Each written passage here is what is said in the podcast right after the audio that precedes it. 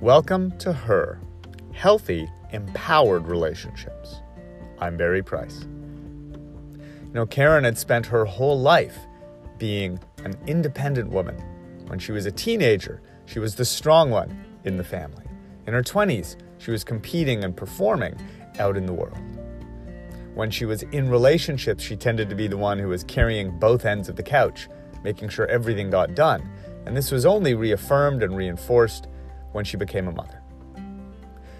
But eventually, Karen got tired of feeling like she had to do it all on her own. Her identity was that she was an independent, strong woman who didn't want to feel dependent on anybody. And yet she did want to feel supported and receive.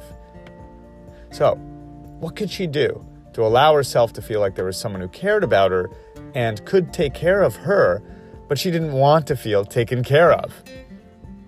Well, the real roots of this kind of block has everything to do with our sense of how we lose our power if somebody else is doing for us.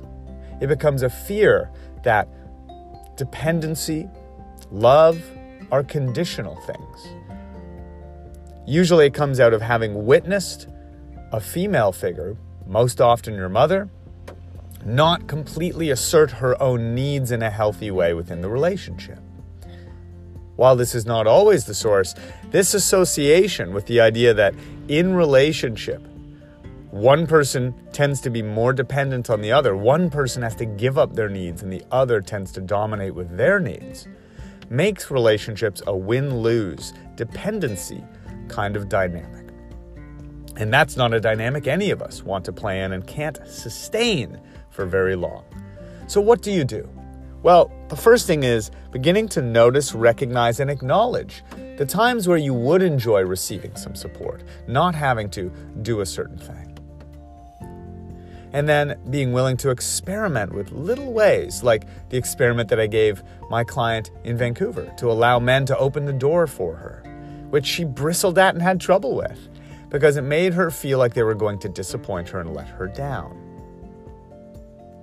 Finding the source of whatever the fear is, which is a word most strong independent women don't associate themselves with. Like my client who later said, I never thought of myself as someone who was protecting myself from something I feared. But if you find what the thing is you're afraid will happen if you receive support, what you really believe the negative consequence of having your needs met will be. Then you'll begin to see the source of the fire instead of the smoke. Is it that you'll be becoming dependent in a way that gives your power to the person who's meeting that need for the moment? Is it because you had a role model that you felt did not have any personal power because she gave it away? Find those associations and challenge them. Just today, begin challenging the notion that you're not capable of stating your needs and having them heard. The deep healing work takes a little longer, but you can begin loosening the grip that this isolating independence has today. Experiment in a little way today. Maybe it's the allowing people to open doors for you. And just observe the part of you that is afraid that they'll let you down, or the part of you that gets afraid you'll be giving your power away. That's the first step in changing this story so you can receive love and support without giving up your power. Much love.